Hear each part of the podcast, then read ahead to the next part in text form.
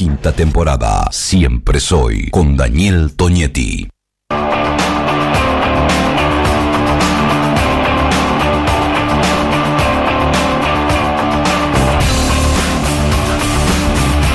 Mirá qué linda cortina que tenés, eh, mirá. La elegiste vos. Se llama Artefacto esta canción.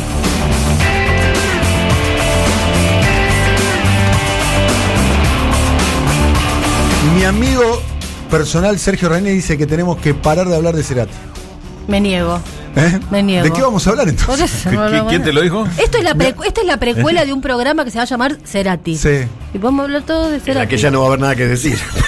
Ya va a estar todo. Pero el público se renueva. El público se renueva. Bueno, te escuchamos, profe. Bueno, a mí me interesaba hablar hoy sobre justamente el, el mecanismo, digamos, de, de Netflix para vernos, hacernos ver películas, entre otras cosas porque la primera curiosidad que hay es que es el algoritmo que conocemos. O sea, en- no hay en muchas compañías que abran este, el modo en que, en que van a hacer eh, su mecanismo de consumo y ahí ya me parece que hay una, una particularidad. Algo que de modo bastante irreverente, este, a mí me gusta decir es que eh, Netflix inventó el modo de psicoanalizarnos el consumo, en el sentido de que no es que sigue nuestros likes, ¿no? Lo que nosotros decimos es lo que decimos racional y voluntariamente, esto me gusta, sino que va analizando nuestro recorrido, ya sea desde lo que nos gusta, lo que eh, miramos y lo que decimos que no nos gusta. Y en base a lo que no nos gusta también infiere ese mecanismo qué cosa nos puede llegar a gustar. La compañía, para hacer un raconto muy, muy breve de qué se trata, surge en el 97, obviamente en California, y empieza como un video, ¿no? Como un este, blockbuster eh, por correo. Te mandaban, comprabas la película, te, la, mandaban, por, correo. exactamente. Para comprar películas. Dicho sea paso, es un negocio que sigue teniendo Netflix.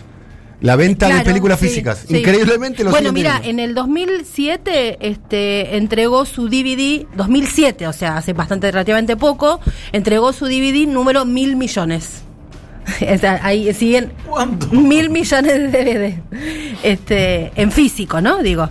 Eh, bueno, opera en todo el mundo, salvo en China. Eh, y lo que mm, el año pasado ganó 11.700 millones de dólares. Es pertenencia de un grupo llamado Vanguard, Group, que eh, tengo entendido que es el mayor grupo de inversiones del mundo. Rulo me corregirá si lo que digo está mal. En el 2018 superó los 108.600 millones de eh, cantidad de su valor, digamos.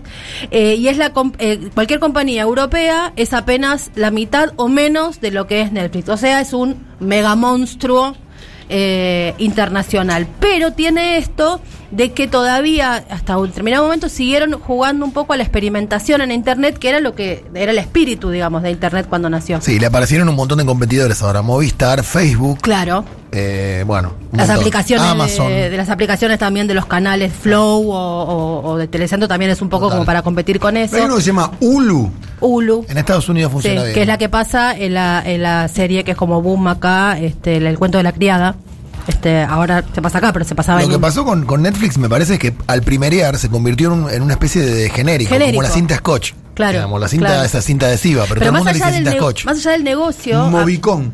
Ponele. como un Movicom. Movicom, Este, a mí lo que me, me parece interesante flit de mi tiempo. es que hace algo que nosotros medio como que ya naturalizamos, ¿no? Que a mí lo que me, me- me- me preocupa, me ocupa y me interesa, y me da Mm. curiosidad, es que nosotros tenemos un comportamiento en Netflix, por ejemplo, y que nosotros naturalizamos que es así. Y no, no nos preguntamos, ¿pero por qué? ¿Por qué me sugiere esto? ¿Vas a responder esa Por- pregunta? Un poco sí, dentro de, de- de la algunos de mis No, conocimientos. Bueno, porque por ejemplo, hay mucho escándalo, o hubo mucho escándalo con lo que pasó con Facebook y Cambridge Analytica, ¿no? Entonces, el mundo estalló, ¿cómo es? ¿Cómo es que saben todo esto y demás? Bueno, lo saben por un método que se llama método Funk. Porque lo que hizo Netflix fue una mm, competencia en el 2007 propuso un millón de dólares para quien pudiera mejorar su algoritmo. Es una, es una especie de competencia internacional. 30.000 bajadas tuvo esa, esa propuesta en, en Internet. Y quien ganó fue un, no, no una persona, sino un grupo bajo el nombre de Simon Funk, que es el, el, el- ¿cómo se llama? El nombre falso, ¿cómo se dice la palabra? El ¿Seudónimo? Nombre fantasía. El seudónimo que utilizó este, este grupo. Básicamente lo que el mecanismo planteó es algo que se llama técnica de descomposición de valores singulares y que tuviera como eje que la incongruencia ¿no? Lo, lo que supuestamente es incoherente en tu búsqueda y en la cantidad de información que vos das en esa búsqueda, brindara información. ¿Esto qué tiene de interesante? Que se mete en el inconsciente de una persona, o sea, no es que va- eh, sigue, como insisto, tus likes, sino que también sigue tus dislikes. Lo que a vos no te gusta y lo que a vos te gusta empiezan a tener una información. Básicamente agarró un grupo de películas, por sí o por no, que eran Pearl Harbor, Experta en bodas, Lost in, in Translation, Olvídate de mí, Fahrenheit 911 y Kill Bill Volumen 1. Con ese paquete empezó a desarmar, a descomponer las variables. Esto, por supuesto, em- em, arranca y se convierte en una especie de progresión geométrica, porque es una- un mecanismo de álgebra que yo no puedo explicar porque no tengo la menor idea de álgebra. Son ¿no? películas emblemáticas, cada uno en lo suyo. Por esa misma razón, entonces deben haber sido las, las elegidas. Y a partir de ahí empiezan a descomponer variables, al punto tal que llegaron a investigar y a tener de cada uno entre 50 y 100 factores de conocimiento. ¿Viste que nada es privado? El documental que vos recomendaste, Ale, hay un momento Sí. donde hay una imagen muy poderosa que dice los puntitos nuestros de cada uno, los, nuestros puntos de conocimiento en la Big Data. Bueno, esto lo interesante es que se hizo antes de la existencia de la Big Data y este grupo de gente hay una cosa medio ahí hasta, hasta mm, hippie después no, pero en el momento sí, porque el millón de dólares que ganaron, hasta el New York Times hizo una promoción de lo que Netflix estaba eh, poniendo en juego, los que lo ganaron después lo terminaron donando, o sea, no era por el millón de dólares, era por la cuestión de poner lo que era Internet antes, ¿no? Esta cosa de poner cerebros a programar y a pensar, y muchos de estos terminan siendo los, los que inventan el software libre, esa gente como que de ese, de ese lugar. Eh, y el, el- le preguntaron al CEO de Netflix, se llama Reed Hastings, que es uno de los dueños también, ¿por qué lo hicieron? O sea, ¿cómo, cómo es que una compañía de estas características abre este, es con, con algún temor a que le pirateen el algoritmo, lo que sea, y dice, por nosotros lo que queremos es buscar la competencia, la innovación. Queremos que, que, que, que- que ve- y bueno, mal no le fue, o sea que la apuesta estuvo buena. Iba a haber, de hecho, una secuela este ya una, un, un pedido, una competencia para que se hiciera una búsqueda similar, un algoritmo similar, pero con este, datos demográficos. Pero al final hubo una batalla judicial y no se pudo hacer y lo bajaron porque se acusaba a Netflix de que podía llegar a tener información nuestra. Ya la tienen. O sea, el, el tema es después si aparece la comercialización, digamos, que es una cuestión posterior, pero los datos ya los tienen. No es que si no buscan o no hacen una competencia no van a tener... En Chile eh, no hay Netflix. Se puede acceder a través de una especie como de tercerización, pero directamente, eh, por lo menos en lo que Netflix hizo oficialmente, ellos no están como compañía eh, ahí. Eh, bueno, y lo que, lo, lo que explican los que pasaron, formaron parte de este grupo, este, son varias cosas. Una, por ejemplo, que algunos se conocieron, los que armaron este grupo, este nombre Simon, eh, Simon Funk, se conocieron en el día de la premiación en Nueva York, o sea, no se, se conocían a través de, la- de las computadoras, pero no se conocían eh, personalmente. Cuando se, el creador de todo esto, cuando se entera que ganó, estaba a punto de subirse a un planeador en Nueva Zelanda, o sea, estaba con la cabeza, es esa- ese tipo de a mí un poco me da entre como pánico y fascinación, ¿no?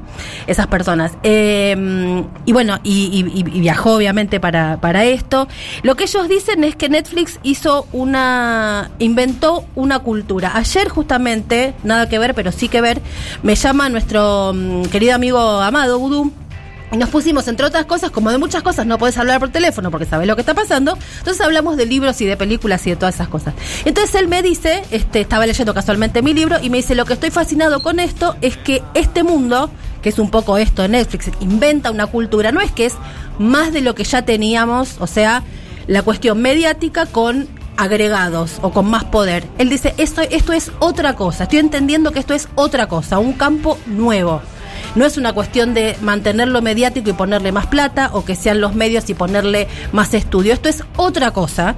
Y hay, bueno, compartíamos la preocupación de que no hay demasiadas cabezas pensando en eso, sino que entienden a pensar que es Clarín en grande, ¿no? En lugar de ver que es otro territorio nuevo. Por eso me pareció interesante cuando este, los que definen a Netflix, los que hicieron este mecanismo, lo que dicen es que este, mm, eh, se inventó una cultura diferente, un modo diferente de consumir, que a punto de lo que siempre vos decís, sale que le compite a Hollywood, o por lo menos está ahí en esta discusión de si es un cine, no es un cine, o qué.